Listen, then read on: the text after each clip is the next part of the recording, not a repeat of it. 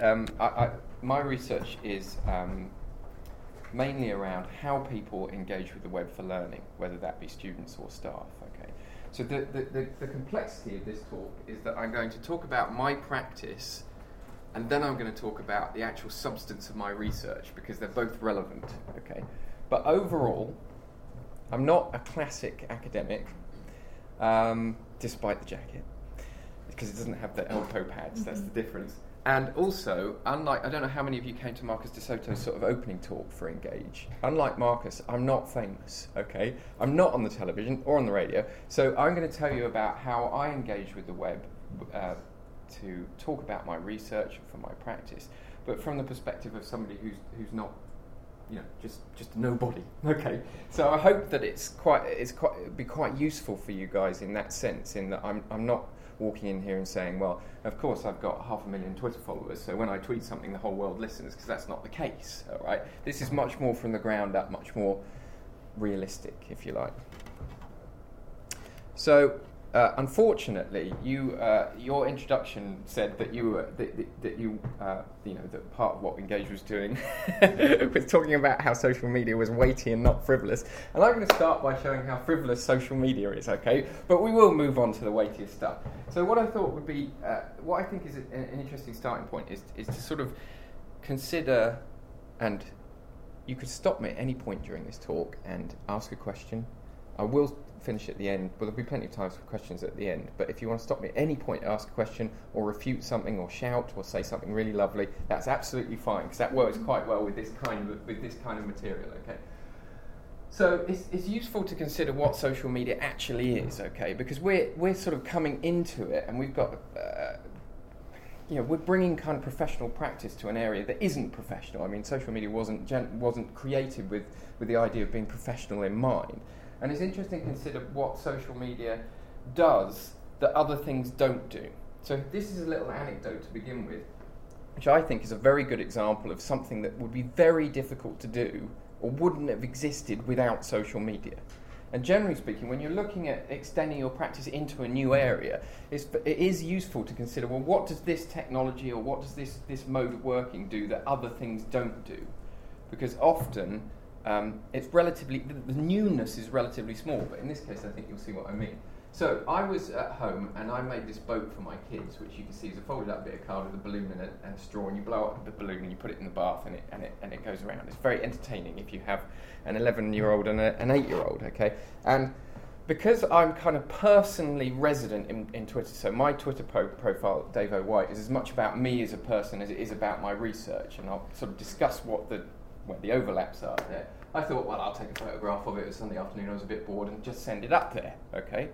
Because I knew that there would be other people who might want to look at it. And then I got this response um, from a guy who I've never met face-to-face, is the design open source, showed my kids in the bath, and I'm now required to make one. So if you have kids or you know what children are like, then you know what that means. So I got back to him with a facetious answer, which was, you know, it's pretty obvious what it is, just get on with it.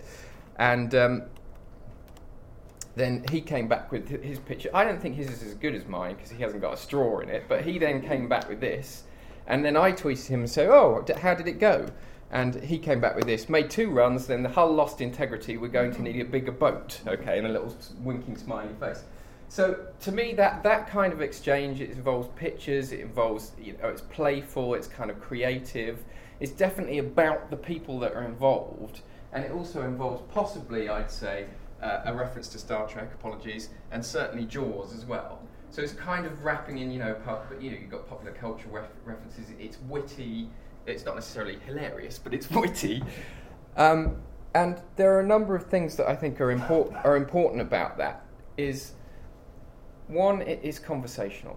Okay, so there was this exchange backwards and forwards between them. I mean, I started off by just throwing something out there, but then we immediately got into a conversation. I think the other thing that's really um, important about it is that we both know that there's an audience, okay? So we, it is a it's a performance. He's got however many hundreds of people following him. I've got a couple of thousand people following me, okay? So how many people are going to actually look at it or care, we don't know. But we do know that we're performing in front of other people. And one of the significant things about social media is that idea of audience. Is it, it, it, it is it is a kind of performative thing as well as being intimate as well. Okay, so theoretically that's the sort of conversation that we should have had on our own, but in actual fact we both know that we've got an audience, right?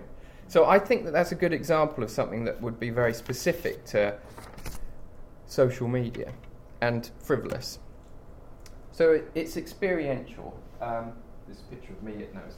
Um, the is that you can't you can't really get a sense of what social media is and how it works unless you actually get stuck in and start using it, okay? So uh, I know that the guys here at I T Services have been putting on workshops on how to use Twitter and, and, and all the rest of it, and obviously that's very useful. But if I told you the buttons that you need to press... Hands up, how many people are in Twitter? Let me get a sense of that. Yeah, th- okay, so it's a mixed au- audience, that's, that's good. Um, if I... gave you an instruction manual for Twitter that says, here's how you create a profile, here's how you write a Twitter message, it's one hundred forty characters long, here's how you at reply, that wouldn't actually tell you anything about the substance of what goes on in there, okay? Because social media is experiential, you need to be in there and you need to be par- you need to be part of that conversation, okay? And I don't mean that in a terrible kind of P R way, I mean that in that conversation rather than broadcast way. And it was interesting what Marcus was saying at the first session, because he said one of the reasons he likes Twitter is because the paradigm is um, that you have followers, not friends, which means that he can legitimately ignore people in that space if he doesn't think they've said something interesting, and that's fine. And one of the reasons for that is that I think that we you, you do have a series of spaces. It's really useful to think of, of, of social media and these kind of modes of engagement. There's different spaces and different places. This this I, this I like um, because it talks about um, phatic communication rather than emphatic, presumably, and the value of of communication which is completely banal. Okay, so we spend our whole time. Well, we don't spend our whole time. eighty, ninety percent of our communication is just establishing who we are and the fact that there are other people around us and making connections between them. It's not full of enormous substance, okay? Sometimes when you're at the University of Oxford, you get tricked into this idea that the only things you ever say are really deep and meaningful and important. But in actual fact, that idea of just saying things for the sake of saying them is, is part of what social media is about and quite important. And I think that what this, this highlights... Um, I mean, I'm a member of just about all of these, but I only really um, tweet... Um, is how these different spaces have a kind of... They do have a slightly different vocabulary, a slightly different dialect is, is the kind of word that I use. And one of the the, the, the social media platforms that are successful, uh, they've usually got... Well, they've got a number of things in common, but two key ones are, one, you can lurk, okay? So the great thing is if you're trying to get into this area, you can sign up and just lurk and follow people and see how they talk to each other and get a sense of what's going on. Uh, before you have to sort of visibly engage, so you can sort of take the edge off that the first time you post. Okay, so lurking's really important. Um, I prefer to call it social listening. You could, I, you know, uh, the word, the, the word. I use the word lurk very casually, and I don't mean it to to be um, to sound bad. I, I just mean non-visible engagement. Let's call it that. Okay. Um, And you can tune into the kind of language of these spaces, okay? So I'm eating a donut, I like donuts, this is where I eat donuts. It's actually not, um, it's actually quite accurate there. Um, but thinking of social media as a series of spaces is, is, is quite useful, and having a slightly different language in each of them. Okay, so first of all I'm going to talk about how I think this, this sort of area relates to research, and then I'm going to think about how it relates to teaching. How many people would say that they were only doing research? Yeah, you see, th- th- th- uh, how many people are teaching? And what what are the rest of you doing? Now, I know there's a whole range, and it's... They, I mean, this is the point, this is one of the reasons why, you know, I, I as I said, I exist in that sort of grey area that's somewhere between classic academia and running a service, and I think, to be honest, there's an awful lot of people in this institution that are not specifically one thing or another, and we sort of imagine that the university has got very closely defined roles, but I don't think it's true. So in terms of research, I'm going to tell you a story. Now, this is very indulgent for me, but Kate did ask me to do it, so it's her fault, is that I'm actually going to talk about uh, uh, the kind of narrative of an idea that I had. Okay, so you can see how I used different kind of platforms and modes of engagement to, cu- to kind of put an idea out there into the world via the web. Now, I'm not saying that this is the correct way to do it, and I'm also, I didn't particularly, this is me looking back, this is with the power of hindsight, I didn't particularly do this in a particularly in a, in a very strategic way, but I just thought it'd be interesting to sort of tell you the, the, the story of it, the genesis of an idea. So the idea is the visitor residence idea, which I will talk about what that idea actually is in a minute, but it came about because I was sat at my computer one day and I had the idea and I jotted it down on a piece of paper. Okay, so more often than not, my ideas start on a piece of paper, and I don't think that, that I, I have no shame to say that I'd use a piece of paper. And I've, I actually, generally speaking, I find scrawling on a piece of paper is is is, the, is still the most creative piece of technology f- for me personally. And I wrote a blog post. Now, I'd started blogging. As I say, this is the non-famous person's reflection on the advantages of engaging in these kind of technologies. So the reason I started blogging was because I found myself, and this was a number of years ago, going, ha- having certain ideas or ideas for research projects or what have you, and then going to a conference six months later and hearing the keynote speaker telling me that idea back to me. Not because he'd stolen it from me, but because that it'd come out of the zeitgeist. And I thought, if I'd just written that down, maybe I'd be doing the keynote talk instead of him. So I thought I owed it to myself to actually start capturing my ideas, but in a way that other people could see. And I didn't really mind whether they looked or not, but it was kind of a personal discipline thing. And I blogged some data on social media. That was my first blog post and my second one. And then I went to a conference in Oxford that was run by O E C S two weeks later, and the keynote speaker said, oh, here's some data that I found off Dave White's blog. I think it's really interesting. I think Dave White's in the room. Do you want to put your hand up, Dave? And I felt really good about myself, okay? So the thing went round a loop very, very quickly, and I found that very rewarding, because I think when you start with this kind of mode of communicating, it's easy to forget that it that it might that people might respond. And it does happen all the time, is you put something out there and somebody responds. And the response is incredibly re- rewarding, especially if you're working on research and you're just at your desk, you know, trying to analyse data and all the rest of it. It's really great to get that response back, and it can happen very quickly, so I found that very rewarding. So with the visitor residence idea, I wrote a blog post about it, but I posted the blog post in August, and nobody said anything, because everybody was on holiday. So I thought, oh, well, that's that then. And then uh, in the September, this is about three or four years ago, I tweeted the fact that I'd written the blog post and said, hey, nobody said anything. You know, it, um, and the reason I started in Twitter was, um, and this is, un- as I say, unashamedly just my, my personal experience, is that I went to a conference, and, I, and this was six years ago, so there weren't very many tweet, people tweeting. I went to a conference, and I realised that all the people that were in Twitter were the same people that I'd be happy to go to the pub with. Okay, it was that simple. So I thought, well, why not stay connected to them online?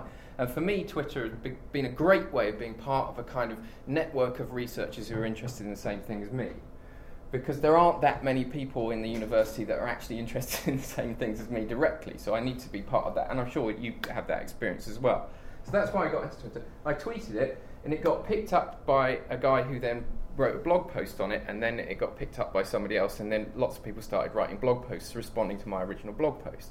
So the point being that if I hadn't tweeted about it, that blog post would still be a dusty blog post somewhere in the, on the tall blog. Okay. Then because...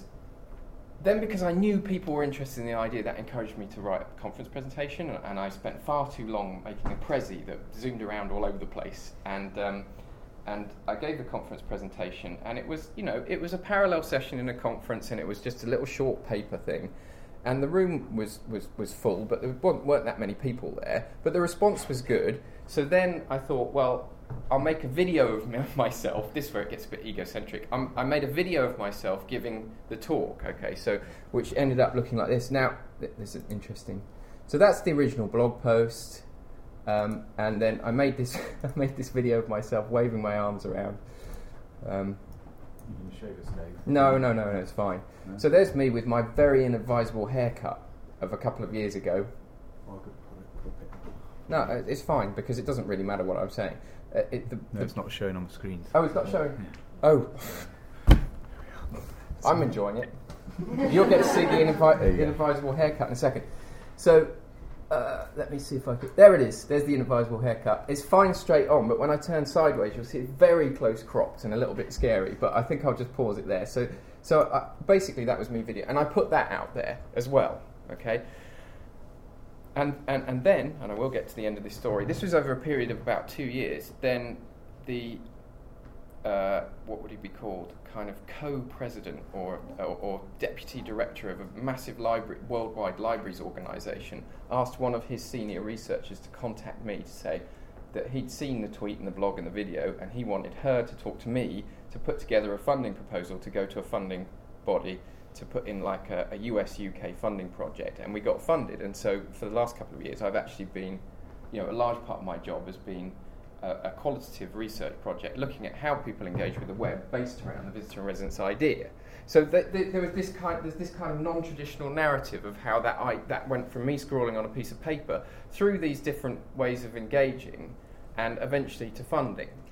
And how if I hadn't done all these things, then I, I you know, if I hadn't done these things in roughly in that order, certainly if I hadn't tweeted the blog post, then that might just have, have vanished, and I would have had, still had a job, but maybe a less interesting job. And that's what I'd say about this, is that um, none of this is going to, none of this is necessarily going to be fantastic for my career. You know, nobody's going to offer me a, a hugely well-paid job off the back of this, but it has made my work much more interesting, if you see what I mean. I, I've been able to focus on my own on my own research interests in a very particular way. Because the metrics, it's not like the R E F, the metrics aren't really attached to, I'm not writing lots and lots of papers. I mean, eventually we did write a paper and we put it into an open access journal, and you can see it's very, very open access, just sat there on a web page. And that, over a course of a year, that's got ten thousand downloads, which, you know, by Marcus du Sautoy standards is not that big a number, but by my standards it's huge. The video's been watched almost nine thousand times, and this is just me having an idea and sort of using the, the, the things that I've got at my desk to, to get on and, put, and sort of put that idea out into the world. So, I, you know, personally I find that very rewarding. One of the things you've got to try and avoid is, is, is chasing down the numbers, and Twitter can get pretty depressing if you're just like, I'm going to do everything I can to get more followers, and you forget to have conversations with people, then it gets fairly dull fairly quickly. Um, so that's that's the overall narrative of one particular idea, and as I say, I did that from a position of not being well known by any standards on any basis, if you see what I mean, just using what I had in front of me. And I whiled away an hour of, a, of an afternoon last week um, searching for my idea, which was really great because I had an excuse, because I, because uh, because of the, not that I ever Google myself, of course. Um, and I suddenly realised that obviously if you search for something in English, it will give you the English results. Well, I tried to find an image because I knew that somebody had been talking about the idea in Mexico. And so I searched for it in Spanish, and there was loads of stuff in Spanish. And then I searched for it in Swedish and German and Dutch.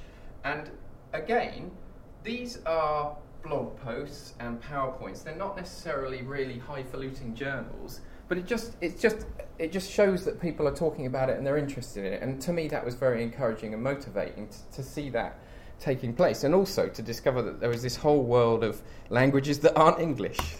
Um, now, if we come back to um, the sector and jobs and careers, and because we're talking about open practice, we're talking about social media, we've got to be honest about, you know, what, what does this mean for, for your actual day job and earning money and all the rest of it. One of the interesting things is, is, is that the R E F is starting to talk about impact, and uh, impact is within, but also and significantly beyond the academic community. Okay, now how you measure that is is. is a difficult business, and I know that a lot of universities right now are actually employing people to write impact case studies, so it's going to be a kind of a bit of a dodgy area for a while. But nevertheless, you could argue, well, if the R E F is starting to go in that direction, then perhaps it's perhaps there is a value in me putting uh, a, ju- a paper into an open access journal that gets ten thousand downloads instead of one hundred, even if that journal isn't massively rated. Perhaps that perhaps the culture is shifting slightly, and there is some value in, in that in, in in the manner in which I've gone about things. Maybe, maybe not. You'd have to make your own mind up on that. Um, and the R E F uh, impact exercise also talks about reach and significance. So we can talk. We we can we can think about reach. That's fairly straightforward. You can talk about numbers. The web's great for reach. Significance is much harder to gauge. Okay. Um, So I can I can say, have a look at all these people who put my idea into a Spanish PowerPoint, but I've got no idea what the actual impact of that is in terms of significance. Um, now, Melissa is actually going to be giving a talk in late late November as part of the Engage series, so I'm not going to talk about this in detail, but um, she put her papers into her institution's open access repo- repository and then tweeted the fact that she'd put her paper, tweeted the papers and said, here's a link to a paper, you can get to it, it's, it's, it's now in our open access repository. She's got about three thousand followers in Twitter, which is certainly not insignificant, especially for somebody who's not on the telly, not famous elsewhere. Um, and basically what this shows is that she, you know, a lot of people downloaded it, and I think within a couple of tweets, it was the second most downloaded paper in the repository. Now, again, there are two ways of looking at this. You can look at it from the kind of impact, what does this mean officially, what do I tell my boss? But you can also think about it from the point of view, I put a lot of work into this, and it's nice for me to know that people are actually reading it, and that's certainly my, my perspective. I mean, who doesn't want their stuff to be engaged with? And this certainly works, okay?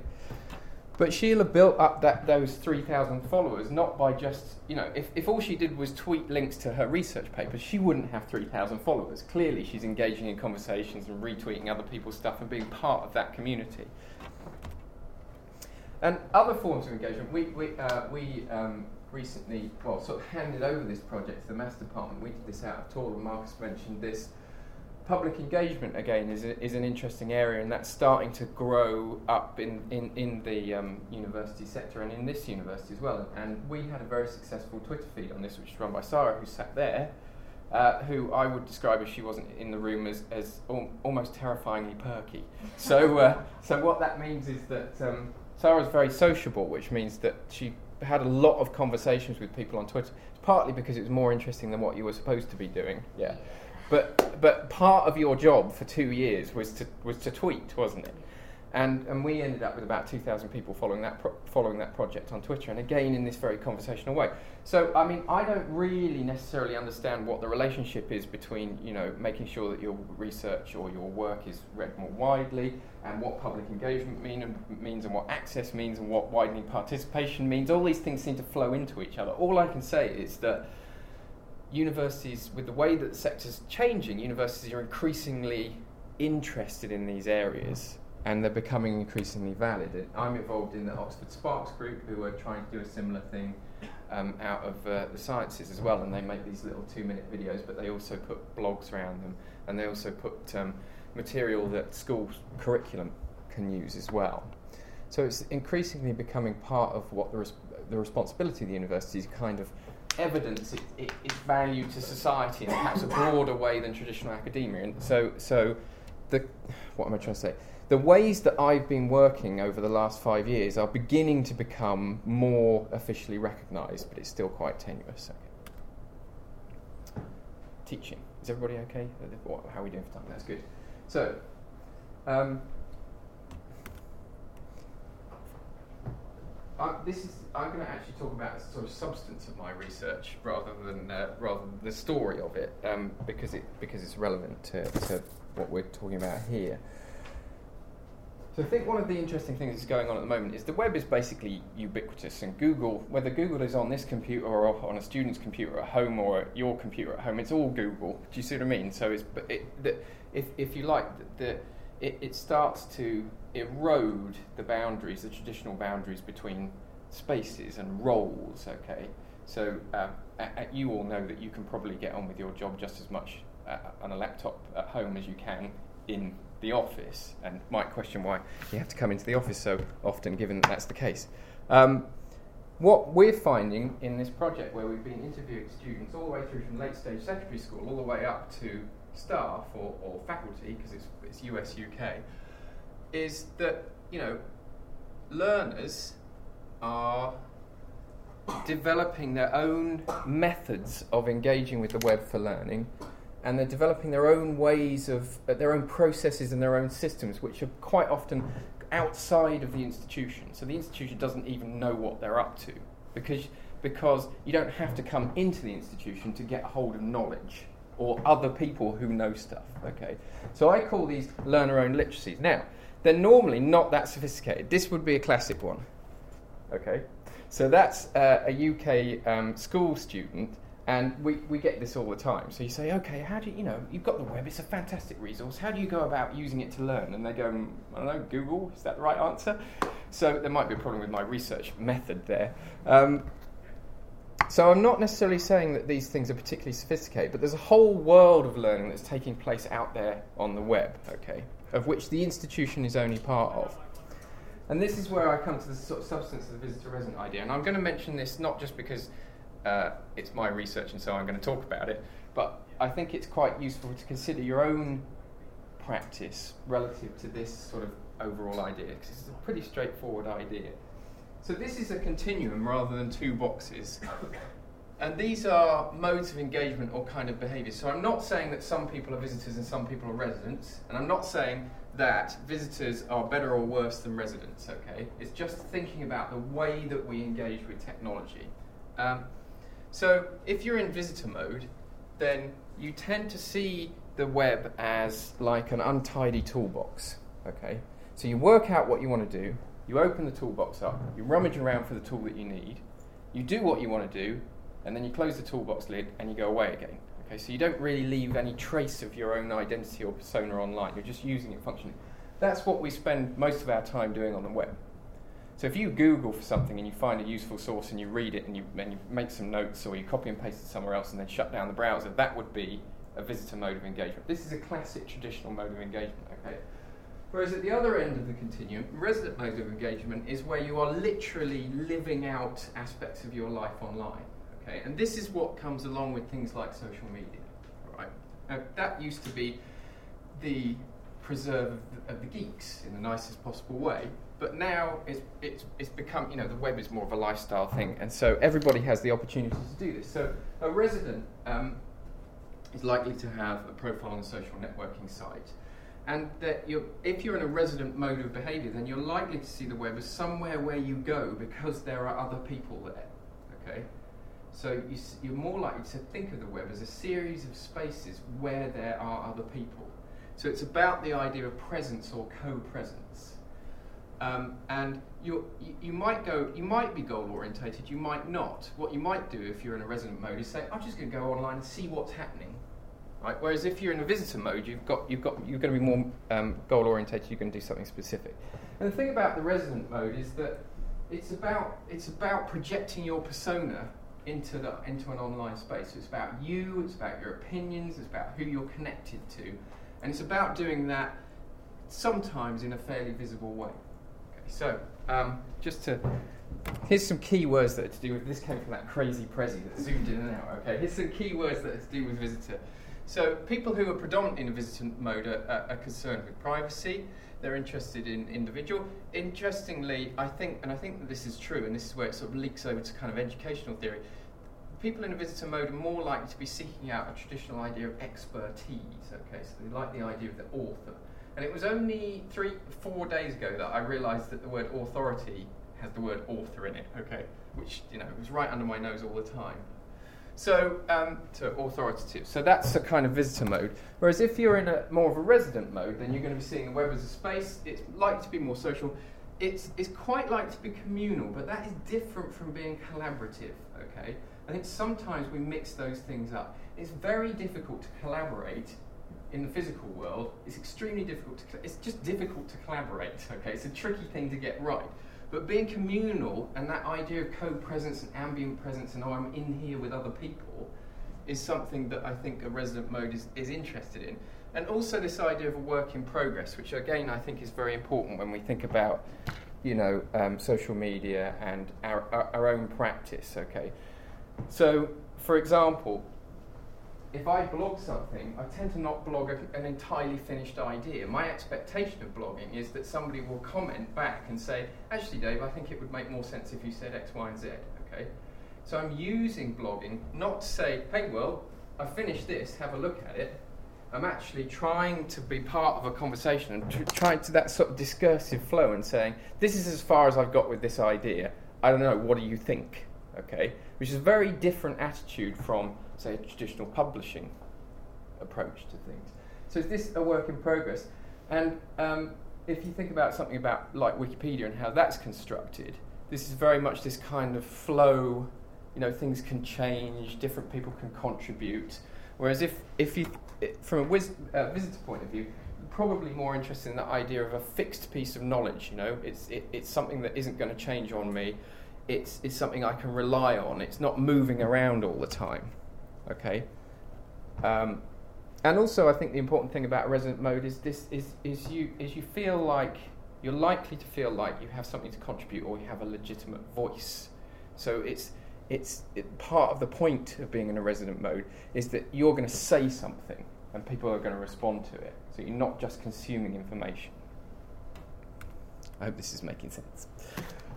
So this is a quote from one of our participants on our, in our subject, and uh, she or he, it's a she, it doesn't really make a difference, is um, is obviously an academic.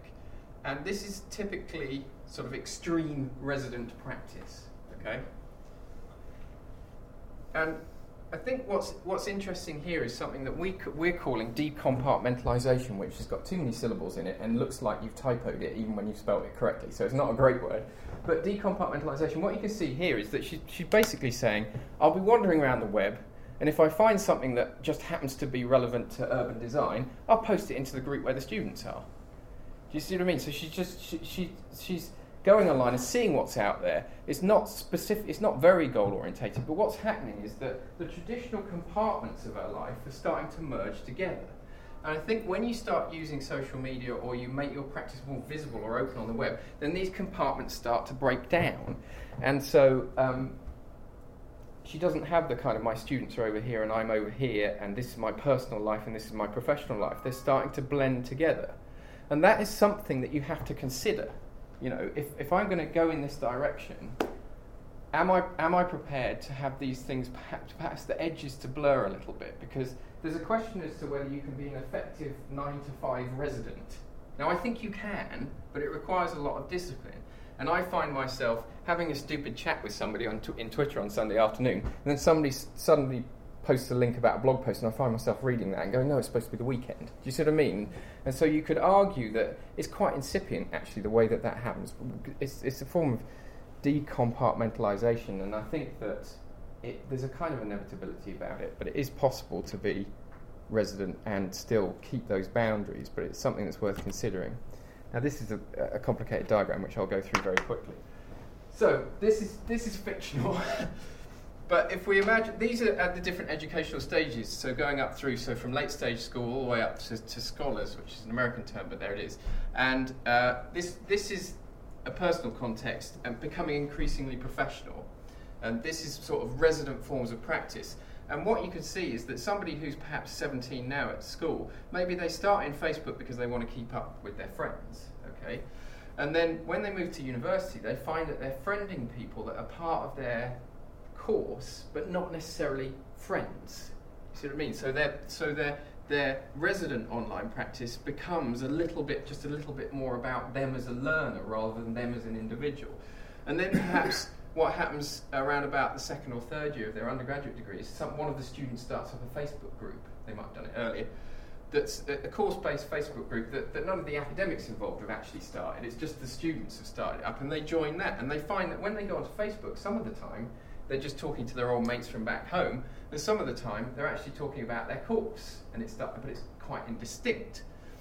And then uh, as they go up through, perhaps they decide to start tweeting about their research or start blogging. And at this point, I mean, this is a really crucial point, when they're blogging, obviously they're blogging as themselves, but they're doing it in a kind of semi-professional context. So you can see how this, what used to be just my own messing about in social media, is gradually becoming more and more part of what I do professionally.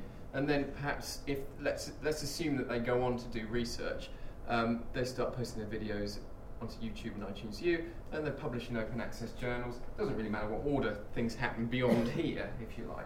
So what you can see is that generally speaking, people at the moment are converting a sort of personal social media practice into a professional one, because it's quite difficult to keep them separate. Now, what I think what's intriguing for for, for you guys and, and for where we are is what happens if you're here and you want to start in social media professionally, but you've got no personal practice in social media. And I think that that's quite a tricky thing to handle. You know, can you can you just appear in social media with a professional hat on? I think you probably can in something like Twitter. It depends on the space. I think it would be harder in something like Facebook, which is sort of what Marcus was saying, where you're supposed to be friends. Um, so I, th- I I won't go on to that. I was going to, um, I think part of my abstract, if you like, said, do do your, what do your students think about friending you in Facebook and Twitter? Okay. And my point would be that it's useful to think of these online spaces as, as a third spaces, which is very social science concepts. Okay, by that I mean um, they're not home and they're not work. They're kind of a third space. So that would be like a club or a society, or the best metaphor, the pub. Okay. Now I think so. And if you think about somewhere like the pub, then it's got a relatively flat authority hierarchy. So whether you're the lord of the manor or the gardener, when you're at the bar, you're kind of on you're kind of on more of a social level. So the key thing, in my opinion, in terms of, of, of whether you can join groups that your students are part of, or or make friends with your students in social media spaces, is whether you're um, is whether you're in that space as yourself first and as your professional role second, at least to begin with. I think the, the worst practice that I ever see in social media, and quite often it's institutions that do this for institutional accounts, but sometimes it's individuals, is basically the equivalent of jumping into the pub and going, here's why I'm important, here's my research, see ya, and then slamming the door and running away again. Okay, that would, it's like the social equivalent. Whereas I think what you have to do is you have to establish relationships, establish the fact that you're actually a real human being in these spaces before you earn the right to talk about your work. Uh, I suppose you could say it would be like going to a dinner party and saying, hello, my, Dave, my name's Dave, I've never seen you before, let me tell you about my research. Do you, do you see what I mean? You just wouldn't do that. So my answer to the what do students think about you friending them in social media spaces is, is kind of around that. If you're a person and you're engaged in the conversation, then that then you're probably more likely to be accepted. If you just dive in and start saying, I'm really important, by accident, because authority doesn't trans doesn't copy and paste from out of the physical world into social media. Not not fame and celebrity does, but authority doesn't necessarily. And you have got a lot of authority if you work for this university or any university. Very quickly, because I want to leave some time for questions because nobody's talking to me and I'm assuming it's going really well, is uh, this is part of our code book. So we interviewed people across the different edu- across the spectrum of education, as I say. And this is the agency section of our code book. And the greener and the bigger the box, the more people talked about that particular thing. Okay. So what I think is interesting here is that convenience is, is always top. Okay. So convenience trumps reliability and authority and all of these things. And most most people say, so why why did you use the web? And they went, no, it's just it's just there, isn't it? Okay. And it's no accident that the British Library have just um, published a report that about Um, PhD researchers saying that the amount of sec- primary re- uh, resources that they've been citing has dropped off dramatically recently. It's because they're not on the web. You've actually got to drag yourself to a library to find primary resources quite a lot. So you can see convenience is really important. Searching, obviously, we know this is what we spend most of our time doing. But quite high up is connection and sharing with others and collaboration. Okay. So across the board, the, the reason that people go to the web is primarily, I'm going to search engine and find something and read it and learn about it or use it. But coming up, you know, very close behind it is actually the reason I go to the web is to find a person to ask them a question, if you see what I mean. Or the reason I go to a web is because I want to work with somebody on something. So it's definitely the case that these things are, you know, are fairly balanced these days, because that wouldn't have been the case ten, fifteen years ago. And I think that's what things like social media, that's the, that's what they've, the, the um, influence that they've had. So here's somebody who's an M A student, and this is a classic example of how they've got to a point whereby they're starting to combine the personal and the, and the, and, the, and them almost as a professional. Because there's a Facebook group about their course, but they don't just use it to complain about assignments. Oh no, they also um, they also share readings, but they also share just stuff that they think's interesting. I think that what happens is throughout your educational career from school onwards is, is your identity as a, as a, as a, a, an individual, but you, and your identity as a learner or as a professional start to converge. So if somebody says, "Who are you, Dave?" I'd say, well, one of my answers would be, I, I do this sort of work at the University of Oxford, if you see what I mean. And that's reflected in the way that they're engaging with the web.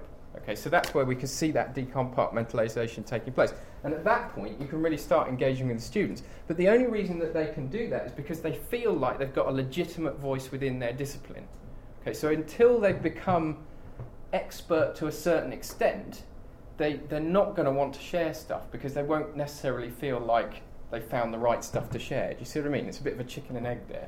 So you, you, you, week one or week zero of the first year of uni- uh, university, you're unlikely to do this because you, you you don't really know what the good stuff is and you don't really know who your peers are. I'm quickly going to talk about the flip side. I've just got about a couple of minutes, okay, and that leaves a little bit of time to talk. So this is, um, again, um, uh, a member of staff, faculty member from the U K, and this is the, the, the flip side of it, and I think this is a legitimate concern. Okay. Now, what interests me about this is this idea of it's not easy to wipe off what you've said. Okay. So their concern is actually about the permanence of the web, the permanence and the visibility of that record. So obviously when you are in the pub, you can say what you like, and tomorrow's everybody's forgotten it. That doesn't necessarily work. But do you know what I mean? There's a kind of ephemeral transience to it. Whereas if you put, post something in Twitter, it's got a unique U R L. It's it's there hypothetically forever. Nobody's whether anybody looks at it or not is a whole different business. But obviously this is a reasonable fear. And I think that that's something that you've just got to try and come to terms with and decide where you stand on it. Now, on the other hand, and this is a school level student, one of the th- reasons that people are suspicious of the web is because it's transient. Okay, so the reason, one of the reasons that people are suspicious of Wikipedia is because it might change and anybody can change it. Okay, so people, depending on their perspective, people's uh, un- if people are uncomfortable with the web, it's sometimes because it's permanent and it's sometimes because it's transient, which is sort of intriguing. This is one. This is the saddest quote that we've got. If you look at it closely. And this is typical of a kind of school's attitude, is um, I go to Wikipedia but not for learning, I go there to read stuff because it's interesting. So just imagine what the implication of that is. Hopefully that changes over the course of their education. Um, but the reason that they're told it's unreliable by school, despite the fact that it's not unreliable, is because of that concept of transience, whereas a, a printed book isn't transient and so you can trust it. I mean, there are other reasons as well, but I think it's interesting. If, if you're thinking of getting into this sort of social media open practice, you need to decide where you stand on this kind of permanence or transience. So bad things that have happened to me. Right, okay. Not nothing particularly bad, I'm sorry to have to tell you. Um, occasionally I get sort of niggled because I've, I'm, I'm showboating, all right? So I wrote a post that was... that was kind of just a little bit keynotey, if you know what I mean. It, it didn't have very much substance, but it had a really good couple of memes in it. And this guy here was basically saying, was basically saying, Dave, you only posted that because you're trying to get, you know, you want to get invited to talk in places that are silent. He might not have been wrong, okay? I think one of the reasons why people aren't particularly critical of me Uh, is because I'm actually part of the community, so I actually I actually don't jump into the pub and start shouting and go away again. And so they let things slide. So I think if you if you're worried about the risks of criticism, then actually engaging with a community of people and being one of the people who's who's there talking about it, other people's research, retweeting other people's stuff, you know, just being part of that discourse means that you're less likely to be critiqued harshly. Now again, the other reason might be because I'm not part of a traditional academic discipline. I'm kind of in this sort of emergent area. Um, other things that I, I, I, I helped run this this um, uh, sort of one-day conference, and the guy who was there uh, posted that. This guy had come all the way over from Canada to give a keynote, uh, and, um, and and anyway, you can see what he's saying there. So again, it's just people trying to take me down a peg because they think that actually, you, look, Dave, if you've spread yourself all over the web, just stand back a little bit. Um, the worst thing, the wor- actually, it's not really bad, but this is this is this is. Um, there was a there was a brief period of time where people started trying to take pictures of me looking shocked at conferences, and I don't know why. And this is the net result, which I think is sort of fair. It's actually quite uncanny Somebody posted that, and that's not so bad. But the, the, the truth of the matter is, and it's going to be difficult for me to have any kind of uh, traction in this room now, you've seen that. I'm going to stand by it while I talk now. Is, um, uh, yeah, it, it, it, it, if you're going to stick your head above the parapet, if you like, if you're going to make your stuff more visible, then you have to take the rough with the smooth. From my perspective, that's kind of part of what makes it interesting. I, I, I, I kind of blog with the expectation that somebody could come back and say, actually, that's nonsense. And then I'll say, oh, well, that's interesting. Let's talk about why it's nonsense, if you see what I mean. I don't feel the need to be right all the time. And I think, again, it comes back to that idea of being part of a flow of discourse rather than making sure you're right before you show anybody your stuff. And, you know, that's a bit of a, bit of a, of, of a different pro- approach culturally than, than, than what we're used to, perhaps. So just to finish up, uh, we've still got ten minutes, wow. Okay, things to consider. Am I already well known? Okay, so if you're Marcus du Sautoy, you'll get twenty-three thousand followers because you're on the telly, all right? So if you're reasonably well known in your field and you enter sort of social media or you make your practice more open, you'll find a lot of people out there that are like, oh, great, that guy's here now. Let's start talking to him, okay? So I can recommend that if you're already well known. If you're not, then it takes longer to build these things up. Um, do you believe that the success criteria is changing? You know, it, that R E F impact. Why, why, why are you interested in doing it? I, originally, I was interested in doing it because I wanted to make sure my job was interesting for me, right? And um, but as I said, and this is why um, I was careful right at the start there.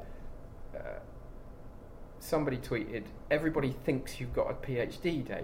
And I was like, yes, that's nice in social media, but it doesn't work well on my C V. Writing, everybody thinks I've got a P H D, doesn't help me. And so I'm not saying that the traditional ways of furthering yourself aren't still ultra valid, okay? I'm saying that this is a new, different form of practice. And it's quite, and, and I'm also not saying necessarily that you have to do all of the traditional stuff and this. I think what I'm saying is that you is that you have to decide which bits of what you already do you want to make visible, because otherwise you give yourself too much work to do. Um, what do I consider to be credible practice, okay? So if you think that Twitter's just full of egomaniacs that are all showboating in front of an audience, or literally making boats in front of an audience, you probably won't last long in there. Okay? You have to you have to at least believe it's credible at some level or, or another.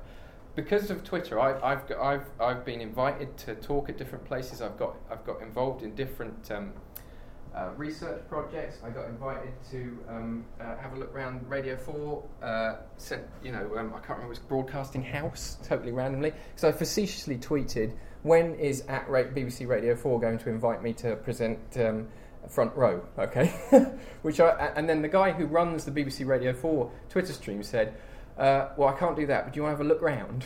And so, you know, th- th- it has opened up certain things for me. Uh, but none of them pay me any more money. Um, what do I believe about production? I think this is absolutely crucial, especially for this institution.